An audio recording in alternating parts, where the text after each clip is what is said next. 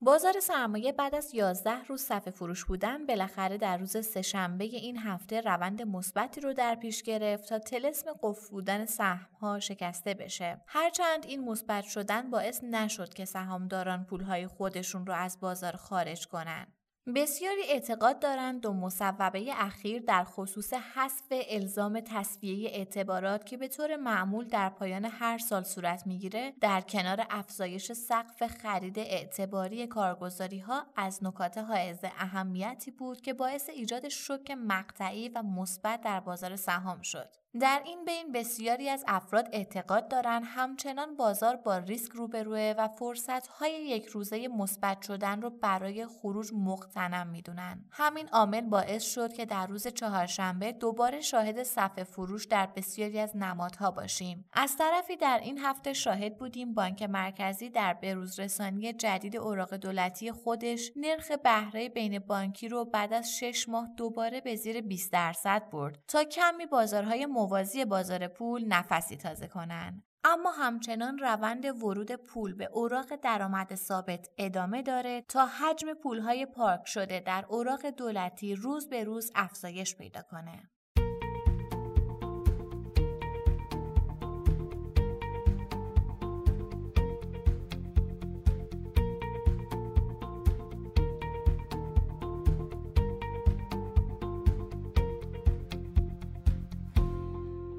سلام. اینجا پادکست کاریزماست و شما در حال شنیدن 27 مین اپیزود از مجموعه پادکست های هفتگی کاریزما هستید. کاریزما یک پادکست تحلیلیه. تحلیل بازار سرمایه که توسط گروه مالی کاریزما تهیه میشه. این اپیزود در روز چهارشنبه 13 اسفند ماه سال 99 ضبط شده. من آرام نظری هستم و با همراهی میسم رحمتی کارشناس اقتصاد و کارشناس ارشد مدیریت مالی و مهمانانی که ما رو همراهی می‌کنن اتفاقات مهم بازار سرمایه در هفته گذشته رو مرور می‌کنیم. در مورد یک موضوع ویژه اقتصادی و مالی گفتگو می‌کنیم و در آخر به سیمایی از هفته آینده می‌رسیم. با ما همراه باشید.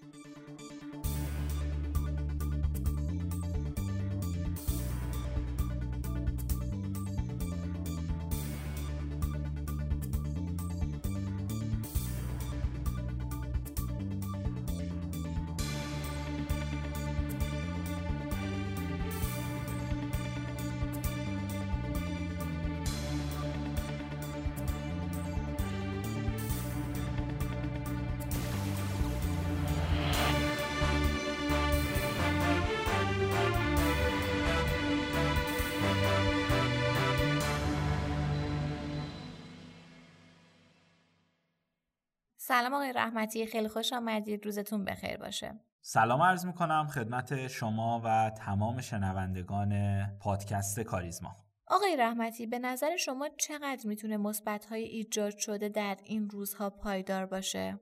متاسفانه برای بیرون رفتن از ترس دست جمعی که در بازار سهام ایجاد شده های جذاب و کارآمد، قوانین و مقررات و حتی های زبانی هم فعلا کاربردی نداره. بنابراین در بین سرمایه گذاران هم امیدی به رشد بازار نیست. به طور معمول در دوره های پایان سال اغلب شرکت های حقوقی اقدام به تصویه حساب در قالب حقوق و پاداش می کنند.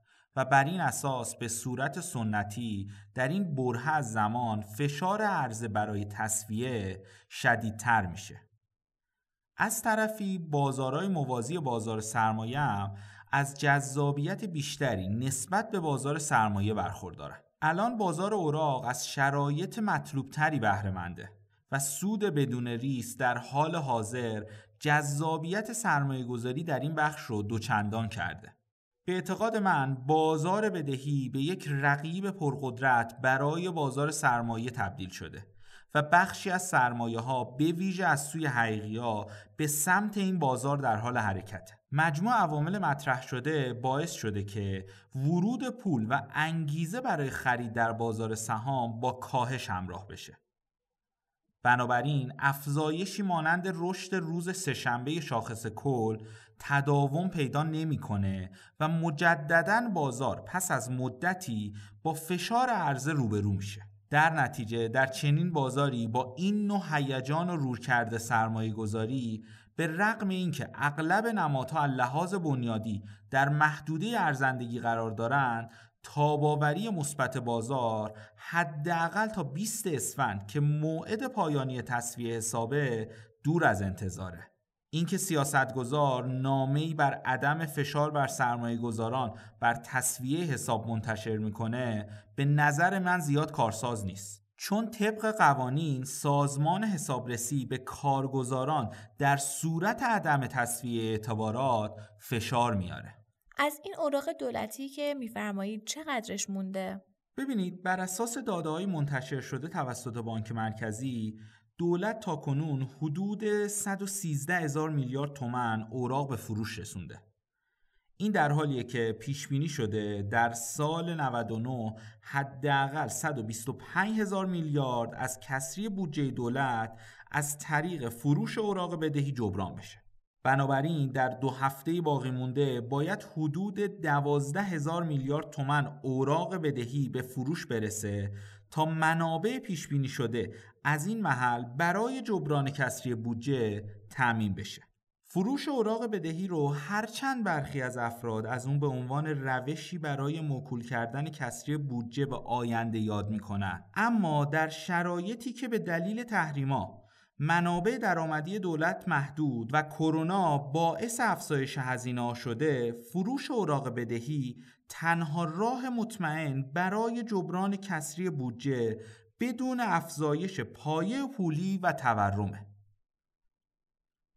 نکته بسیار مهم اینه که طبق آخرین داده های بانک مرکزی همونطور که شما فرمودید پایین اومدن نرخ سود اوراق دولتی در آخرین دیتای منتشر شده کمی این امید رو میده که این اوراق در حال تموم شدنه و احتمالا دولت به هدف خودش رسیده.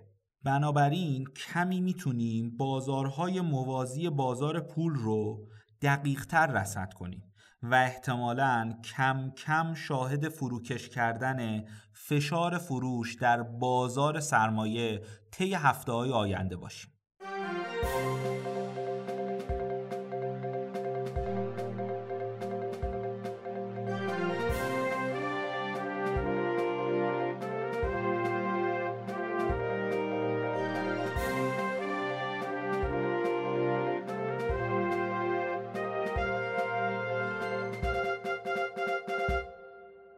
از روش های تأمین مالی کسری بودجه توسط دولت ها انتشار اوراق توسط بانک مرکزی و استقراض از سرمایه گذاریه. در این روش که بسیار هم مرسومه دولت سعی می‌کنه با روشی که منجر به رشد پایه پول نشه کسری بودجه خودش رو تأمین کنه ولی در عوض تعهدات خودش رو افزایش بده. در کشورهایی که نرخ تورم بالایی دارن دولت ها برای به فروش رفتن این اوراق و افزایش جذابیت اون مجبور بالا بردن نرخ سود اون هستند که این نرخ سود عموما به عنوان نرخ سود بدون ریسک معرفی میشه و خودش پایه‌گذار بسیاری از محاسبات مالیه از جمله بازده مورد انتظار سرمایه گذاران در سایر بازارها. در سال 1399 دولت حجم استقراض خودش رو از 100 هزار میلیارد تومن به 156 هزار میلیارد تومن رسون که تا مقطع کنونی 107 هزار میلیارد از این اوراق بدهی به فروش رفته. با توجه به اینکه در سال 99 شاهد حجوم سرمایه گذاران به بازار بورس بودیم و حجم معاملات روزانه از حدود 4000 میلیارد تومن به 30 هزار میلیارد تومن رسید شرایط برای دولت و بانک مرکزی مهیا بود که این اوراق رو به فروش برسونن. اما نکته اونجا بود که در روند سعودی و شتاب زده قیمت ها سرمایه گذاران تمایل به کسب بازدهی ثابت 20 درصد نداشتند تا اینکه از اواسط سال بازار سهام و سایر قیمت ها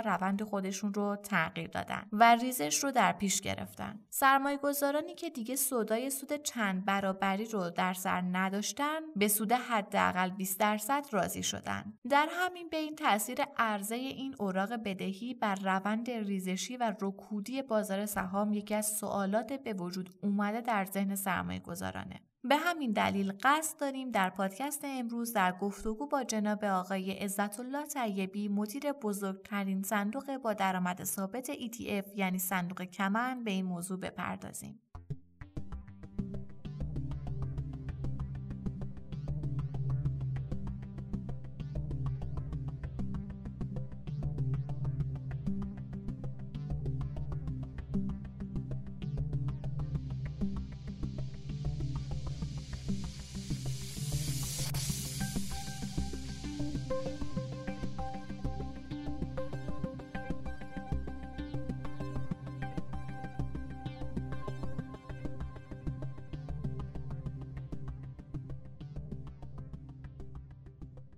سلام عرض می‌کنم خدمت شما آقای طیبی. خیلی خوش آمدید به پادکست کاریزما. منم سلام عرض می‌کنم و خیلی خوشحالم که در خدمتتون هستم. اگر موافق باشید با قانون جدید شروع کنیم سوالمون رو. همونطور که مستحضرید صندوق های درآمد ثابت با توجه به قانون جدید باید تا آخر سال 1400 حداقل 15 درصد از دارایی خودشون رو در سهام سرمایه گذاری کنن.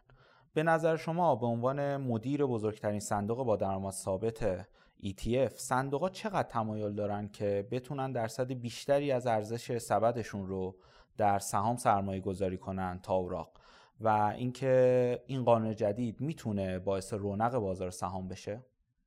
به صندوق درآمد ثابت در حال حاضر تقریبا به طور متوسط 10 درصد صندوق بزرگ سهام دارن. و طی تقریبا یک سال گذشته هم همین ده درصد بوده. حالا تو مقاطعی که بازار رشد خیلی شدیدی داشت خب این درصد افزایش پیدا کرد. بعد که بازار دوباره افت پیدا کرد خب این درصد پایین تر هم اومد ولی تقریبا به طور متوسط ده درصد از ارزش داراییشون در سهام است. بعد از سال میشه گفت سال 95 که الزام پیدا کردن صندوق های فیکس اینکام یا درآمد ثابت که سهام بخرن. قبل از اون صندوق الزامی به خرید سهام نداشتن. ولی از سال 95 این الزام بود. حالا 5 درصد بود بعد شد 10 درصد. حالا اون سقفش بعضا 15 درصد 20 درصد 25 درصد و الان هم که دیگه اصلا حداقلش یعنی طی ده سال گذشته دیگه بیشترین حد خودش قرار داده شده.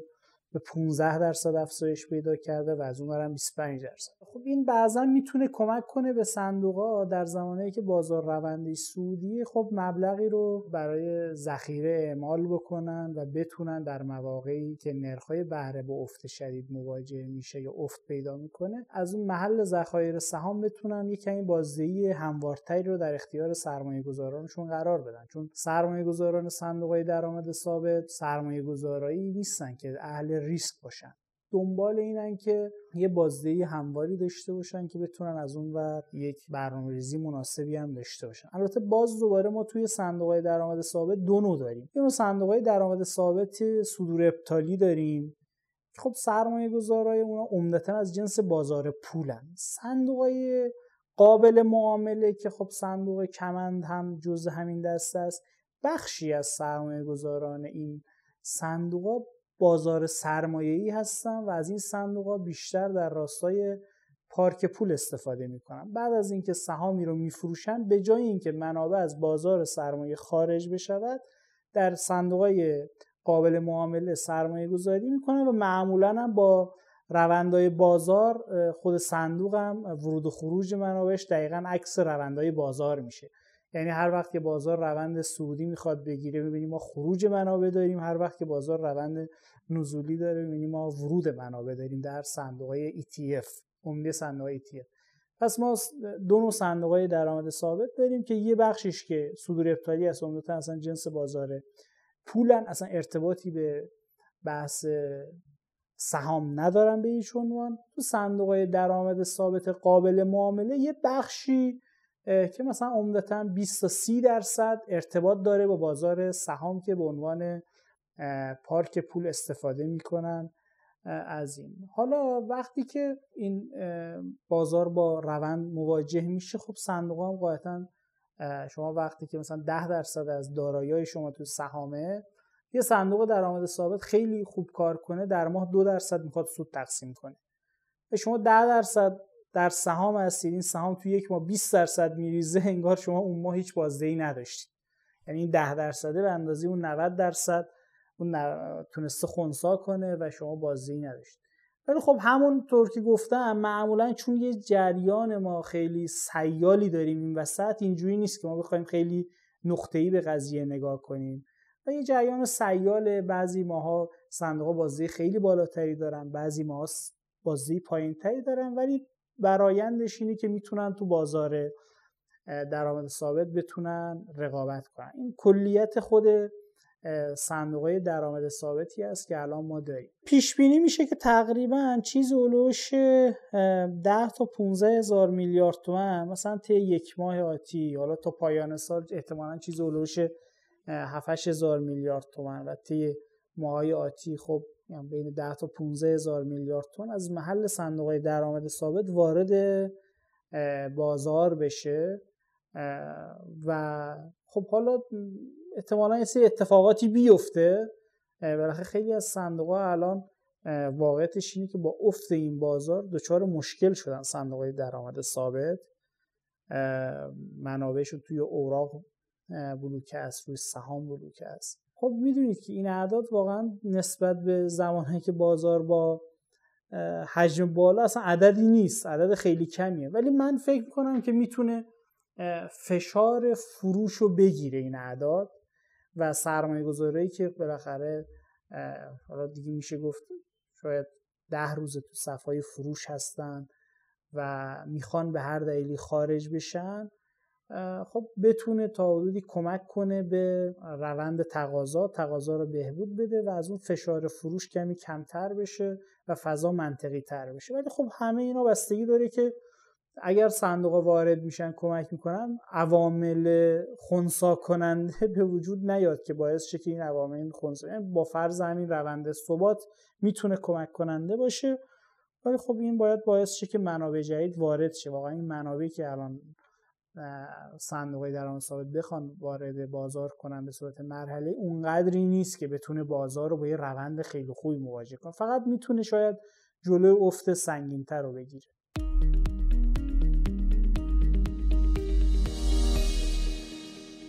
خیلی لطف کردید. جناب طیبی در حراجای فروش اوراق دولتی یکی از نهادهای شرکت کننده صندوق های سرمایه گذاری به نظر شما یا این برداشت صحیحه که پول سرمایه گذاران در این صندوق که می‌تونست به بازار سهام وارد بشه در حال جذب توسط این اوراقه؟ راجع به ماهیت صندوق من توضیح دادم. صندوق اگه ما 300 هزار میلیارد تومان در صندوق درآمد ثابت منابع داریم خب چیزی اولوش 200 میشه گفت 50 هزار میلیارد تومنش تو صندوق های صدور ابطالی کمیته اصلا بازار پول ارتباطی واقعا به این سمت نداره. بود 50 هزار میلیارد تومن بین 40 تا 50 هزار میلیارد تومن منابع تو صندوق های با ETF که گفتم یه بخشیش ارتباط داره با خود مستقیم بازار که به عنوان پارک پول استفاده میشه. مثلا برآوردهای من نشون میده حدود 20 تا 30 درصد از منابعی که در این صندوق های متعلق به افرادی است که از محل فروش سهام به جای اینکه پول خارج کنن از بازار سرمایه آوردن در صندوق های ETF گذاشتن. از اون ور اوراقای دولتی که امسال منتشر شده. ما تقریبا 110 هزار میلیارد تومن دولت اوراق دولتی منتشر کرده. حالا در کنارش 60 هزار میلیارد تومن هم اوراقای اسناد خزانه بوده که خب مربوط به پیمانکارا بوده. اون تامین مالی که خود دولت به صورت مستقیم انجام داده بود 110 هزار میلیارد تومان بوده. تقریبا 55 درصدش یعنی چیز اولوش تقریبا میشه گفت 60 هزار تا 60 هزار می توسط بانک ها خریداری شده و مثلا حدود 50 هزار میلیارد تومنش توسط نهادهای بازار سرمایه که عمدتا صندوق سرمایه گذاری است خریداری شده. خب چه اتفاقی افتاده؟ ما ابتدای سال ارزش خالص دارای کل صندوق در 180 هزار میلیارد تومن بوده. الان شده 300 هزار میلیارد. نصفش رفته سمت اوراق. همین اوراق هم رفته از دولت خریداری شد حالا بخش خصوصی هم در کنارش بخش غیر هم منتشر کرده. ولی با این حال می‌خوام بگم که واقعتش این که بخوایم یه خطکش بذاریم اینجا و یک مقایسه بخوایم انجام بدیم اینه که ارتباطی واقعا نداره. کما اینکه منابعی که از صندوق خارج نشده به واسطه همین صندوق درآمد ثابت دوباره ده درصدش برگشته از بازار سهام هم خریده. یعنی یک کمک اینجوری هم به بازار شده کما که این پولا باید می‌رفته از بازار بیرون ولی تو دل صندوق مونده و صندوق رفتن یه بخشی هم سهام خریدن حالا اوراق هم خریدن. ماهیتشون واقعا اونقدر نمی‌تونه. ولی خب چرا؟ اگر فرض کنید انتشار اوراق دولتی شما نرخ بهره رو اگه بگیم بالا نگه داشته خب باعث شده که مثلا پی بی یا مثلا افت پیدا کنه از این منظر.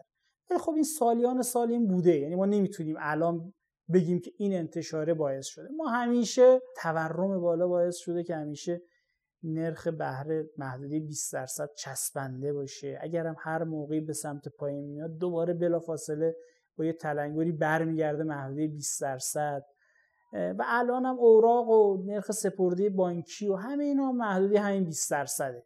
یعنی همه اوراقایی هم که الان دولت داره منتشر می‌کنه معادل بانکیشون حالا همین محدوده 20 درصد 20 درصده بانک هم همین الان 20 درصد 20 21 همین محدوده دارن نرخ میدن. یعنی اونقدر تاثیر قابل توجهی نداشته واقعا این قضیه که بگیم این اوراق باعث شده یه موقع سهام تو رکود بره یا اتفاقاتی برای بخش سهام بیفته. جناب طیبی یکی از معلف های مهم بازار سهام نرخ سود بدون ریسکه. در آخرین حراج اوراق دولتی هم که توسط بانک مرکزی انجام شده این نرخ بین 22 تا 21.5 تعریف شده. پیش بینی شما از ادامه روند نرخ سود در سال آینده یعنی سال 1400 چیه؟ و آیا قراره برای فروش بیشتر اوراق همچنان نرخ سود اوراق سودی باشه؟ ببینید انتشار اوراق شما همین امسال که ما 110 هزار میلیارد تومن اوراق تا الان از سمت دولت منتشر شده در کنارش ما نزدیک به تقریبا میشه گفت چهل هزار میلیارد تومن اوراق هم سررسید شده. یعنی باید اینا رو با همدیگه ببینیم. صرفا اون انتشار رو نباید یعنی از اون برم باز ما اوراقایی داریم سررسید میشه.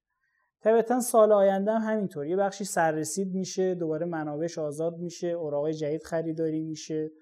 از اون بر اگه نگاه کنید امسال بله بازار سرمایه اصلا توان این که بخواد 110 هزار میلیارد تومن از دولت اوراق بخره رو نداشت. این بانک ها بودن که نصفش متقبل شدن. با عملیات عمدتا هم از طریق عملیات بازار بازی بوده که بانک مرکزی رو انداخت. بالاخره فکر کنم سال آینده همین روندار ما داریم. یعنی من بیشتر یعنی نگران اون قسمتش نیستم که بگم که حالا فکر کما اینکه دولت هم طی واقعا سال گذشته حالا سال گذشته و امسال اگه مقایسه می‌کنیم که دولت هم منظمتر نسبت به انتشار اوراق عمل کرد و تقریبا رفتار بازار رو تونستن بشناسن و با یه رفتارشناسی خوب ارزار هفتگی کردن. در صورتی که در سالهای گذشته فهمیدین که اوراقا تا شهریور ما منتشر نمی‌شد بعد از شهریور ما یه بدو بدو اوراقای خیلی زیادی منتشر می‌شد همه نیاز به پول داشتن نرخ بهره افزایش پیدا می‌کرد. ولی همین ارزهای هفتگی و منظم چه از طریق عملیات بازار باز بانک مرکزی چه به صورت مزنگیری تو بازار سرمایه این باعث شد که هموار بشه روند نرخ بهره هر چند که یه سری ایراداتی وجود داشت که به نظر من ابتدای سال دولت انجام داد. خب نرخ دفعه پایین بود 15 16 درصد بود. یک باره اومد بالا. که اثراتی داشت که همون موقع هم توصیه ما به دولت و حالا مدیر مرکز مدیریت بدهیایی وزارت این بود که نرخ‌ها رو از بالا به پایین شروع کنه نه از پایین به بالا که آثار روانی بهتری داشته باشه. حالا در صورت انجام شد. حالا امیدوارم سال بعد دیگه این اتفاق نیفته. دوباره مثلا سه چهار ماه اتفاقی نیفته. نرخ‌ها بیاد پایین. دوباره یه بخرن. شاید این وسط هم متضرر بشن. یه سری تصمیماتی گرفته بشه. بعد دوباره نرخ‌ها بره بالا. من کل پیش بینی اینه که نرخ‌ها می‌تونه سال بعد هم همین محدودا باشه. حالا اگه تو حوزه مثلا حالا بازم رفتش بدیم بحث سیاسی حوزه سیاسی مثلا گشایش های ایجاد بشه شاید حتی سیاستگزار بیاد نرخ‌های بهره رو به سمت پایین هم ببره. بالاخره اون اثرات روانی حاصل از کاهش نرخ بهره که معمولا روی سایر بازار اتفاق میفته با مثلا اتفاقات مثبت تو حوزه سیاسی می‌تونه جبران کنه و اون اثرات قبلی رو نداشته باشه. یعنی ما همیشه یه نگرانی وجود داره که نرخ بهره رو می‌بریم پایین.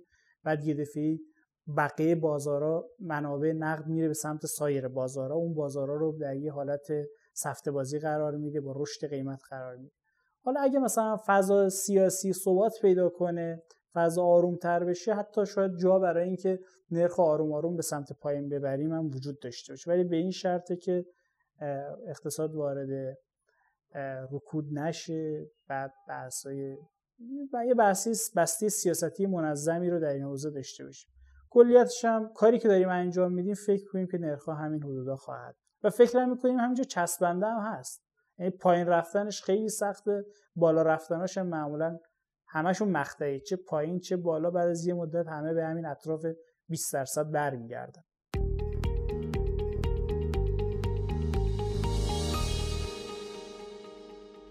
اساسا این شایبه که بازار سهام به دلیل مهیا کردن شرایط فروش اوراق دولتی به این شکل در رکود به سر می‌بره چقدر نظر شما پای و اساس داره؟ این رو تو سالهای قبلی هم من تا حدودی به صورت کلی توضیح دادم. فکر می‌کنم که این هیچ تأثیری نداره. یعنی بازارشون کاملا متفاوته. فقط شاید میگم تأثیرش این باشه که مثلا بگیم که دولت اگه اوراق منتشر نمی کرد مثلا نرخ بهره پایین تر می بود اونجا پی بی یا مثلا می‌تونست بهتر باشه. مثلا میگم. ولی واقعیتش این میگم. ما گذشته رو که نگاه می‌کنیم همین بوده. ما هیچ وقت نبوده که نرخ بهرهمون بیاد مثلا 15 درصد. فیکس وایسه یه دفعه برای یک سال دو سال سه سال. بعد حالا بگیم به خاطر این اومده بالا. ما نرخ بهرهمون همین بوده. هرچند که نرخ بهره امسالمون نسبت به سال قبل بهتر هم هست. شما سال قبل همین موقع دولت با نرخ‌های 24 درصد 23.5 درصد تامین مالی می‌کرد. الان بالاترین عددی که دولت داره تامین مالی می‌کنه 22 درصده. که معادل بانکی 22 درصد همون نرخی است که بانک‌ها میدن معادل 20 25 درصده. یعنی میگم انتشار این حجم اوراق منجر به این نشده که نرخ بهره حداقل تا اینجای کارا تا حداقل تا این این مقطعی که ما می‌بینیم. چرا؟ چون دولت اومد بانک ها رو وارد این بازی کرد.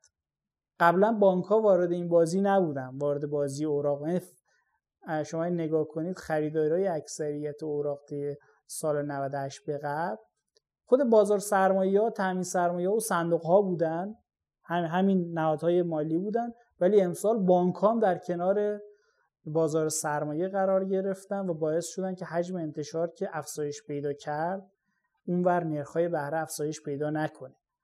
و کلیتش من فکر کنم که تاثیرش خیلی ناچیز بوده از این حیث و منابعی هم که تو صندوق درآمد ثابته به جای اینکه بره تو بانک 20 درصد بگیره اومده اوراق 20 درصد 20 درصد گرفت یعنی اصلا چاره ای نداشته. یعنی منی که صندوق درآمد ثابتی که الان داره ماهانه سود میده به سرمایه گذاراش نهایت 10 درصد 12 درصد 8 درصد می‌تونه تو سهام باشه که همیشه هم بوده.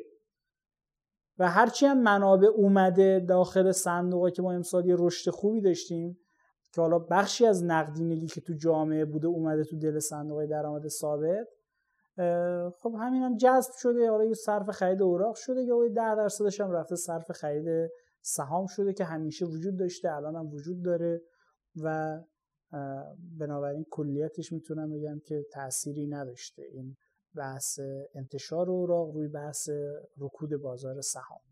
آقای طیبی خیلی لطف کردی تشریف آوردید به پادکست کاریزما. اگر صحبتی بحثی دارید ما در خدمتتونیم نه ممنونم. از شما تشکر می‌کنم. انشالله که بتونه مثمر ثمر باشه و شنوندگانتون حالا بتونن یه استفاده کوچکی بکنن. اگرم نظراتی به شما منعکس شد حتما به ما هم بگید که بالاخره بتونیم ما هم در راستای کارمون ازش استفاده بکنیم.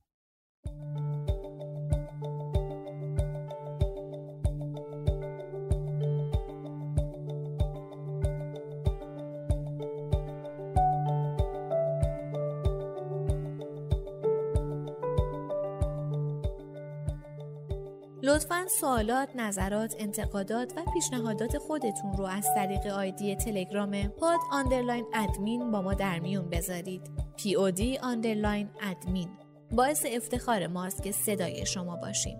ما رو هر هفته به نام پادکست کاریزما در تمام پادگیرها مثل Castbox، Overcast بشنوید و به اشتراک بذارید. تا هفته آینده و قسمت بعد خدا نگهدار.